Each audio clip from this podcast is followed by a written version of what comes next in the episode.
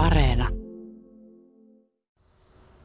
Kesäaamu Porvoon vanhalla hautausmaalla tai oikeastaan Näsimäen hautausmaalle, jonne kätkeytyy historiaa hyvinkin 1700-luvun lopulta alkaen ja onhan tänne haudattu Runebergia, Schaumannia, Söderströmiä, Valgrenia ja vaikkapa sitten tehtailija Askoliin puolisonsa kanssa, jonka hautakiven näemme tästä Peter Julius Talberin hautakiven takaa. Voiko Arto sanoa, että nyt ollaan muistelemassa meille ehkä yhtä läheisintä tässä kiveen hakatut sarjassa esiteltävää henkilöä? Yhtä läheisimmistä ihan varmasti. Minullakin toimittajana oli Peter Talberin kanssa tekemistä 40 vuoden ajan. Ja viimeinen tekeminen se on se, joka tekee tästä niin kuin tunteita nostattavan tapaamisen ja kertoo siitä, miten elämän rajallisuus ja elämän loppuminen se on aina yllätyksellistä, vaikka se joskus voitaisiin aavistaa. Ei ole kuin kaksi vuotta vähän päälle aikaa, kun olimme joko Peter Talberin kanssa Monakossakin tapaamassa ruhtinas Albertia ja kyselemässä, mitä mieltä hän on Peter Talberista ja kansainvälisen olympiakomitean toiminnasta. Ja tarkoituksena oli silloin koota aineistoa kirjaa varten ja tuo kirja sitten tehtiin vuotta myöhemmin ja silloin kun kirja oli painossa, niin kävi ilmi, että Peter Talberin elämä on hiipumassa pahanlaatuiseen syöpään ja silti tuo kirja tehtiin ja kirja, joka on kuitenkin vielä varsin tuore, käsittelee Peteriä ikään kuin hän olisi vielä olemassa, mutta kyllä hän nyt tuossa haudassa on, mutta ei unohtunut. Ei todellakaan, täytyy sanoa, että Peteriä on kyllä ikävä. Hän syntyi 15.7.1937 ja 16.5.2015 muistan sen aamun Joensuussa. Valmistauduin koripallofinaalin selostukseen, kun Niina Talberilta tuli viesti, että Peter nukkui pois. Ja sitten laitoin siitä tiedot eteenpäin ja, ja näin sitten yksi tarina oli päättynyt selkeästi liian aikaisin. Vielä oli suunnitelmia hänen muistelmiensa laventamiseksi. No sitäkin tehdään, mutta Yhtä kaikki hän itse tähtäsi siihen, että saavuttaisi 80 vuoden iän ja eroaisi sitten KOKsta, tulisi kunniajäseneksi ja näkisi sitten seuraajansa jatkavan, mutta näin ei käynyt. Peter Talberin tien vei syöpä, kurkkusyöpä ja en sitäkään puhelua helmikuussa unohda, kun Peter soitti, että Jouko halusin soittaa sinulle viimeisen kerran. Tämän jälkeen en pysty enää puhumaan. Niin, se tuollainen tilanne vie ihan sanattomaksi yhä edelleenkin, mutta se kuuluu näihin elämän, elämän kovin kummallisiin joskus koukeroihin. Peter Talberi oli toimittajallekin, hän minä mikään perheystävä ollut, mutta toimittajallekin hän oli aivan loistava ihminen. Ei ollut sellaista hetkeä, etteikö hän olisi siis haastatteluun suostunut ja aina hänellä oli jotain kerrottavaa sellaista, joka lukijoitakin kiinnosti. Ja, ja varsinkin tuo viimeinen kerta, kun oltiin siellä Ranskassa sitten kaksi vuotta sitten toukokuussa – viikon verran ja tehtiin tätä kirjaa, muisteltiin Peter Talberin elämää hänen itsensä johdolla, niin silloin tuo suhde kyllä syveni ja kyllä, kyllä Peter Talberi voi sanoa, että hän, hänestä tuli ystävä, joka kovin nopeasti siis poistui ja lepää nyt täällä Porvon Näsimäen hautausmaalla äitinsä isovanhempien haudassa ja samassa haudassa on toki myös Peter Talberin pojan Matiaksen ensimmäinen vaimo, joka menehtyi rintasuopään kovin nuorena Uusi musta kivi on pantu tuolle vanhalle haudalle. Tämä miljööhän on muuten täynnä vanhoja hautakiviä ja kuten kerroit, täällä on myös suomalaista historiaa. En tiedä, Peteristä yritetään nyt puhua ja kertoa, mitä kaikkea hän elämänsä aikana sai aikaiseksi.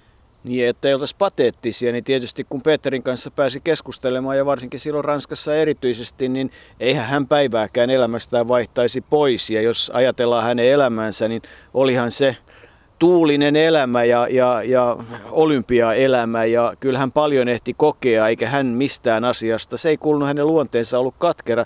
Päinvastoin kertoi mielellään niitä kaikkia kokemuksiaan ja, ja sanoi esimerkiksi siitä KK-ajasta, että hän on nähnyt maailman. Eli jos Peter Talberin elämää summaa, niin se oli oikeastaan semmoinen urheiluelämä ja liike-elämä. Julius Talberi Oyn toimitusjohtajana hän aloitti neljännessä polvessa sitten Juliuksen Gunnari Bertilin Eerikin jälkeen vuonna 1976 ja jatkoi vuoteen 1985. Oli rauta- ja koneliikkeiden yhdistyksen toimitusjohtaja 86-88.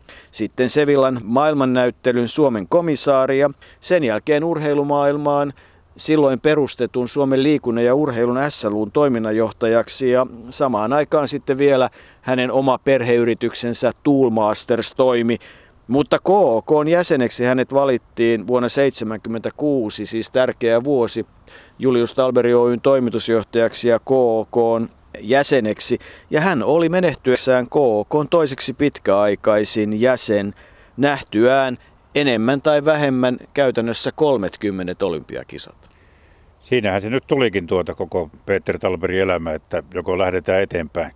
Ei vaan kyllähän hänen elämäänsä sisältyy niin paljon, että ei voi sanoa, että se olisi jäänyt täyttymättä. Ainahan elämä ja sen koetaan loppuvan kesken, mutta kyllä Peter Talberin elämään paljon mahtui ja kyllähän sitä osasi nauttiakin, otti välillä huikkaakin nuorempana ehkä vähän enemmänkin, mutta vanhempana sitten jollain lailla tyylikkäämmin ja mukavammin, mutta kyllä hän elämästä piti, mutta aina hän oli erittäin kohtelias ihmisille, aina hän oli ystävällinen. Ei hänellä montaakaan tuollaista säröä ollut. Yksi särö, jos halutaan puhua, oli se, kun Nakanon olympiakisoissa hän jossain kokteiltilaisuudessa hiukan moitti suomalaisia urheilujohtajia ja siitä tuli sitten kohu tietysti Suomessa kielitaidottomuudesta ja mistä kaikesta siinä oli puhetta haastattelussa, niin ehkä siinäkin oli muutama GT vähän katalysaattorina siihen haastatteluun, mutta yleensä hän oli hyvin korrekti ja ainoa tiukempi tilanne oli tietysti tuo, kun oli nuo KK lahjussyytteet, joista Pirjo Hekmanin erokin sitten johtui, mutta Peter Talberi perheinenkin joutui silloin aikamoisen ajojahdin kohteeksi. Kaiken kaikkiaan kuitenkin mukava elämä, jossa oli sopiva määrä rosoja. Ja kyllähän tietysti Kovaroso on ollut se vaihe, jolloin perheyhtiötä vallattiin. Sitä perheyhtiötä, jonka osakepääoma taisi olla oikeastaan aika pieni siihen omaisuuteen nähden. Ja kovan työn liike-elämässä tehnyt Andreas eli Anton Talberi sanoo siitä, eli Peterin toinen poista tai yksi kolmesta pojasta, Matiassa, Anton ja, ja Peik, hän sanoo, että, että se oli ihan klassinen valtaus ja jos meillä olisi ollut rahaa, niin me olisimme varmasti toimineet samalla tavalla. Se on ollut vaikea aika, hyvin vaikea aika tietysti, kun ajatellaan Peter Talberia että hänen ajalleen osuu se perheyrityksen myyminen ja, ja hän kuitenkin neljäs, neljännessä polvessa sitä veti, mutta että ei esimerkiksi Antto millään tavalla ollut siitä katkera. Hyväksyi liike-elämän pelisäännöt, sellaista se vaan on, mutta että se omaisuusmassa oli valtava, mutta itse perheellä ei sitten kuitenkaan sillä lailla ollut semmoista irtonaista rahaa, jos toki, niin kuin Peter Talberi itse sanoi, niin elämä oli sillä lailla helppoa, että, että kun hän esimerkiksi tuli KK-jäseneksi, niin siihen aikaanhan KK-jäsenet itse maksoivat kaikki kulunsa. Siitä maailma on sitten muuttunut tähän päivään. Niin, ei, ei KK-jäsenenä ole monella varaa olla, näinkin voi sanoa, eivätkä kansalliset olympiakomiteat tietenkään ota tehtäväkseen, eikä pidäkään ottaa tehtäväkseen tukea KK. Aina pitää muistaa se, että kun puhutaan, että Peter Talberi oli KK suomalaisjäsen, ei hän ollut näin, vaan hän oli KK edustaja Suomessa ja siitähän tuo jäsenyys aina lähtee.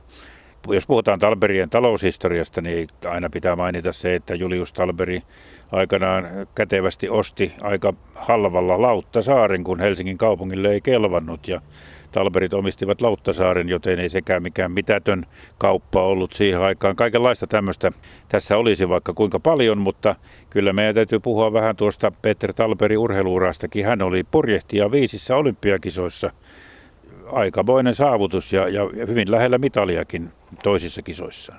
Niin ja niin kuin sanottu, niin hän oli mukana olympiakisoissa oikeastaan kaikissa voidaan sanoa lukuun ottamatta vuoden 1956 kisoja niin enemmän tai vähemmän, koska jo Roomassa hän oli purjehtimassa mukana. 52 hän oli, kun Norjan purjehdusjoukkue asui heidän perheensä asunnossa kaivopuistossa. Siitäkin on tietysti miljoonia ja hauskoja tarinoita siitä asunnosta, kuinka Mannerheim muun muassa köpötteli talon pihan läpi ja muuta vastaavaa, mutta, mutta hän oli sitten purjepoikana jo silloin ja, ja kyllähän tietysti sitten se 1980, jolloin hän oli kisoissa urheilijana poikansa Matiaksen kanssa, KOK jäsenenä ja Suomen lipun kantajana, niin, niin siinä on semmoinen yhdistelmä, mihin kovin moni ei päädy, mutta eiköhän se Sagaminlahden tarina ole näistä purjehdustarinoista kuitenkin se kaikkein hauskin. Niin, siellä Enoshiman saarella asuivat amerikkalaisten upseerien hotellissa ja Peter Talberi aina kertoi, että se oli kyllä parhaat kisat, missä hän oli mukana noin niin kuin mukavuuden kannalta, että siellä oli ihan mukavaa ja hyvin lähellä tuo menestyminenkin niissä kisoissa oli.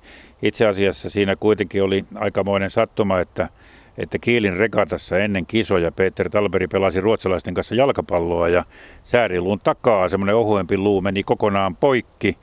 Ja sitten kun sitä ruvettiin paikkaamaan tai miettimään, että miten, miten se saataisiin tuota kuntoon, niin siellä Saksassa kehdotettiin, että täällä on semmoinen professori kuin Küntzer, joka naulaa näitä luita, että Küntzer Nagelista puhuttiin ja Peter Talberi kertoi, että hän ei kyllä siihen naulaamiseen luottanut, vaan halusi Suomeen hoitoon ja hänet kannettiin sitten hienosti, järjestettiin makuutilaa lentokoneesta ja tuotiin Suomeen.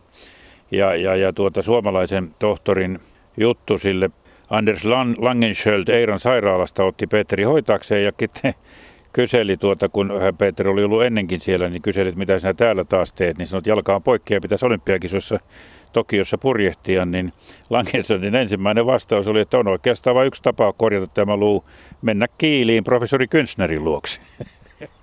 No sehän sitten invalidisäätiöllä korjattiin vähän toisella tavalla, mutta että kyllä se aiheutti sen vaikeuden, että, että sitä, sitä silloin vähän, sitä ei esimerkiksi medialle kerrottu ja Peter Talber ei ollut kauheasti näkyvissä, koska hänellä oli sitten aikamoinen rautakehikko sen polvensa ympärillä. Ja se kyllä vaikutti purjehdukseen, mutta oli miten oli heidän sijoituksensa silloin 64 Henrik-veljen kanssa sillä Starveneellä olivat toinen, neljäs, kolmas, neljäs, neljäs, no sitten se kahdeksas, joka jää pois ja sitten voitto. Ja eikö se niin ole, että millä tahansa muulla purjehduksen laskutavalla he olisivat olleet mitallisteja, paitsi sillä, joka silloin oli käytössä? No kyllä se näin on, koska pian sen jälkeen se laskutapa ensimmäisen kerran muuttui ja sen laskutavan mukaan olisi tullut pronssia suomalaisille Suomen Star-veneille. Ja tuota, sitten se muuttui toisen kerran se laskutapa ja sen laskutavan mukaan Suomi ja USA olisivat saaneet parhaat pisteet, mutta, mutta tuota USA olisi kuitenkin parempien sijoitusten perusteella voittanut, joten niin lähellä se mitali oli. Silloin tuli neljänneksi ja kyllä voin kuvitella se, että, että on se aikamoinen juttu, kun viimeinen osapurjehdus on olympiakisoissa ja suomalaiset tulivat selvinä voittajina maaliin sijoittuakseen neljänneksi.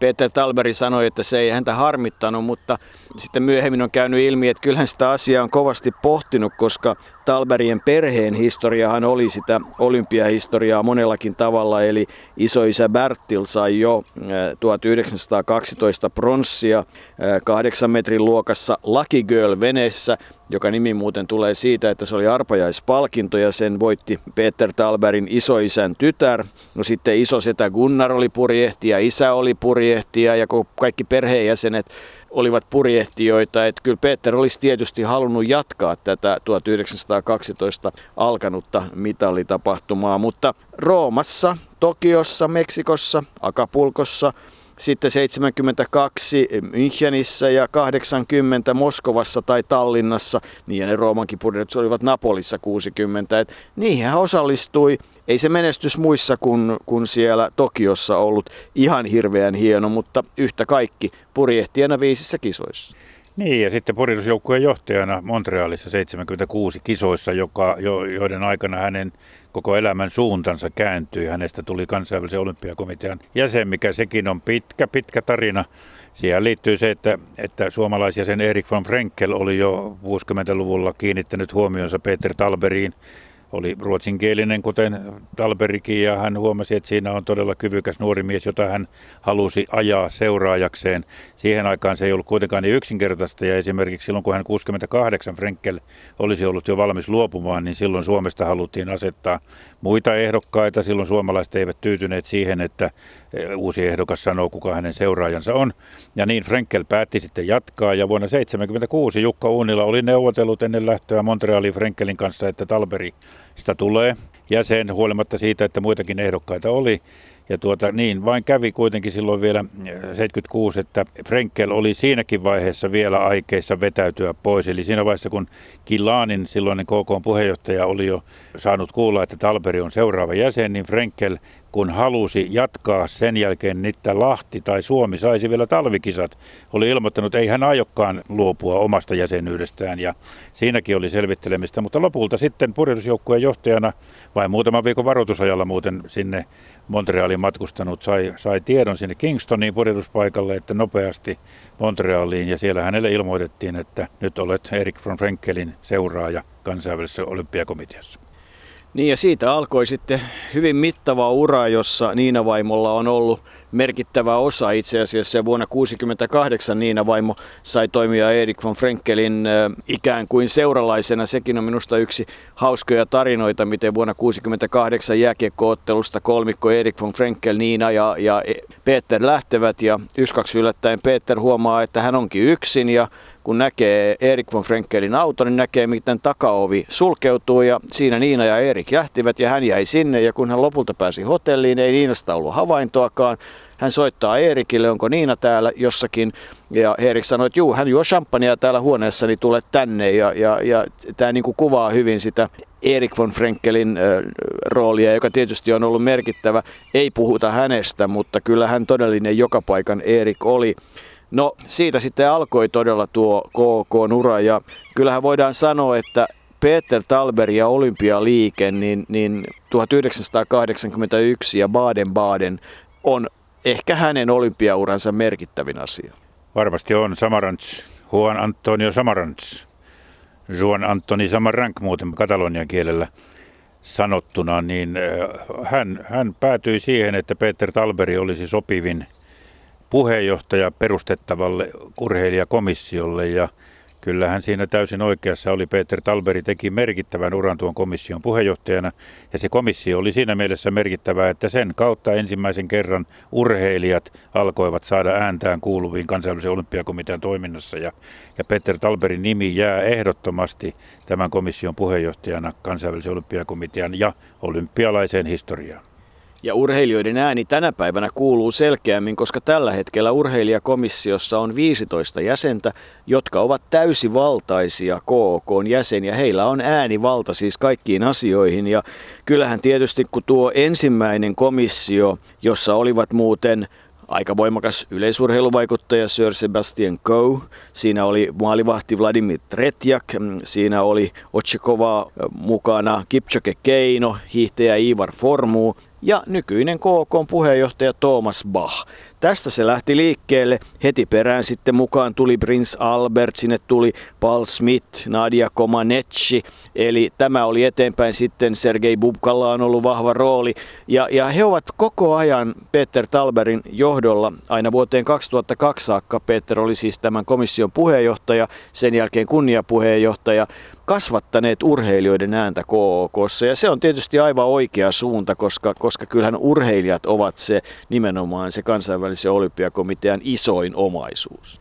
Eikä unohtaa pidä prinssi Albertia silloin nykyistä ruhtinasta Monakosta, jonka luona juuri kaksi vuotta sitten käytiin tutustumassa tähän paitsi hänen omaan kotiinsa, eli siihen palatsiin, niin myös tuota, tähän Albertin käsitykseen siitä, minkälainen merkitys Peter Talberilla on ollut nimenomaan tämän urheilijakomission puheenjohtajana. Se oli komea virka, ei se nyt virka ollut, komea luottamus tai luottamuksen osoitus Juan Antonio Samarantsilta ja Peter Talberi kyllä täytti ne saappaat täydellisesti. Hän oli urheilija itsekin, niin hän tiesi kyllä, että minkälainen suhtautuminen tässä täytyy tähän koko asiaan ottaa. Niin, urheilija, joka todella sitten sai myös menestystä muun muassa. Ei pidä unohtaa, että se Squid 4 vuonna 1967 Tuluunissa Ranskassa, sillä voitettiin Euroopan mestaruus. Eikä sitäkään pidä unohtaa, että hänen merkityksensä niin NJK, eli oman seuransa tai klubinsa tai asioissa on merkittävä ja, ja sitten suomalaisen purjehduksen johtohaamona, mutta Peter Talberi oli myös kansainvälisen purjehtijaliiton puheenjohtaja vuosina 86-94 ja teki tietysti valtavasti työtä purjehduksen hyväksi, oli paljon Lontoossa ja muistan hyvin, miten hän iloitsi siitä, että purjehtijat esimerkiksi Lontoon olympiakisoissa pärjäsivät niin hyvin ja purjehduslajit niin kuin tietysti toivoa sopii tulevissakin kisoissa ja kun mainitsit tuon Tokion, että ne olivat parhaiten järjestetyt kisat, niin tiedän, että Peter Talberi iloitsi siitä, että Tokio sai uuden mahdollisuuden järjestää kesäkisat sitten Rion jälkeen. Niin siis Peter Talberi tarkoitti sillä Tokiolla, että se oli niin urheilijoilla oli kaikista mukavinta. Mutta se, mistä hän myös iloitsi Lontoossa, oli, että se saatiin televisio, tuli televisiolaji. Se pystyttiin purjehtimaan paikalla, jossa sitä pystyttiin televisiosta erittäin hyvin seuraamaan. Ja samanlainen tilanne tulee ilmeisesti olemaan Tokion kisojen aikana. Ja se oli yksi asia, minkä takia Peter Talberi oli iloinen siitä, että Tokiossa vuonna 2020 olympiakisat jälleen järjestetään. Elämän uraa palkinnon saajalla on erittäin iso merkitys sekä suomalaisessa että kansainvälisessä urheiluliikkeessä. Hän on lähtöisin todellisesta olympiaperheestä. Jo hänen isoisänsä oli pronssimitallisti vuoden 1912 olympiakisoissa Tukholmassa. Siis jo viisi vuotta ennen Suomen itsenäistymistä. Hän on itse osallistunut olympiakisoihin viisi kertaa. Kaiken kaikkiaan hän on ollut olympiakisoissa 29 kertaa. Hän on toiminut urheilujohtajana Suomessa, muun muassa Suomen liikunta- ja urheilun toiminnanjohtajana. Kansainvälisen purjehtijaliiton johdossa hän toimi kahdeksan vuotta. Hänet valittiin kansainväliseen olympiakomitean vuonna 1976 ja siitä saakka hän on vaikuttanut kansainvälisen olympialiikkeen sisällä.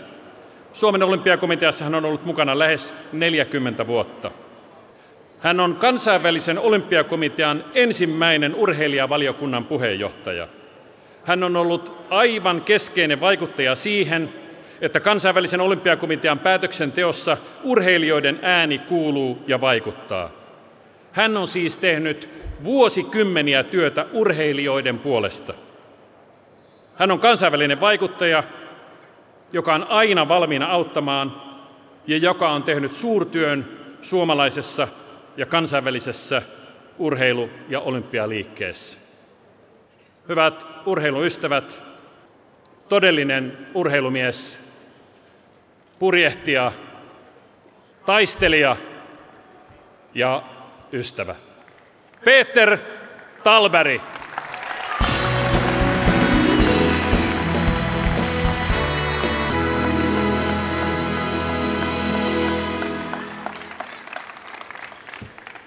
Lämmin kiitos tästä palkinnosta. Arvostan sitä kovastikin. Ett varmt tack för det här priset, jag uppskattar det mycket.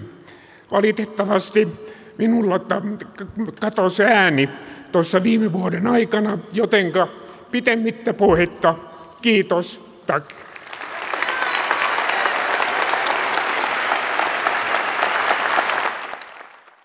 No niin kuin todettu, niin Peter Talberin lapsuus oli siellä kaivopuistossa ja siihen liittyy tietysti se, että hän oli hyvin lainausmerkeissä sotalapsi, eli hänet lähetettiin äh, Tukholman kupeeseen sotaa pakoon, mutta hiukan eri tavalla kuin monet muut, eli lentäen. Hän kävi Lärkkanissa, soitti jatsia, tykkäsi ajaa moottoripyörällä ja ja kävi sitten RUK, jonka jälkeen sitten kauppatieteen maisteriksi opintoja Kölnissä ja Münchenissä. Siitä se saksan kielen taito, eli Peter Talberi oli, oli kielitaitoinen. Ja kyllä hän äärimmäisen tärkeä ihminen hänen elämässään ihan oikeastaan pikkupojasta alkaen on ollut Niina Talberi. He kihlautuivat vuonna 1957 heinäkuussa ja 58 marraskuussa Niina ja Peter solmivat avioliiton Lauttasaaren kirkossa ja, ja sitten todella 60 Matias, 63 Andreas ja 69 Peik. Perheen tie pienestä yksiöstä Ulvilan tieltä Munkkivuoresta Lauttasaaren ja Westendin kautta Espooseen, mutta kyllähän Peterille yksi tärkeä paikka on se Niinan vanhempien aikanaan hankkima Hormajärvi, jossa tulee mieleen ravut, lastenlapset, tarhakäärmeet ja sauna. Niin, Peter kuulemma pelkäsi tarhakäärmeitä yli kaiken ja niitä sinne aina pyrki tulemaan lämpimiin tiloihin ja siinä oli sitten kaikenlaista hulinaa. Mutta Hormajärvi oli se henkireikä, jossa Peter Talberi sitten viihtyy ja sieltä hän aina jaksoi palata ja Niina Talberi kyllä häntä siinä sitten tuki totta kai kaiken aikaa loppuun asti.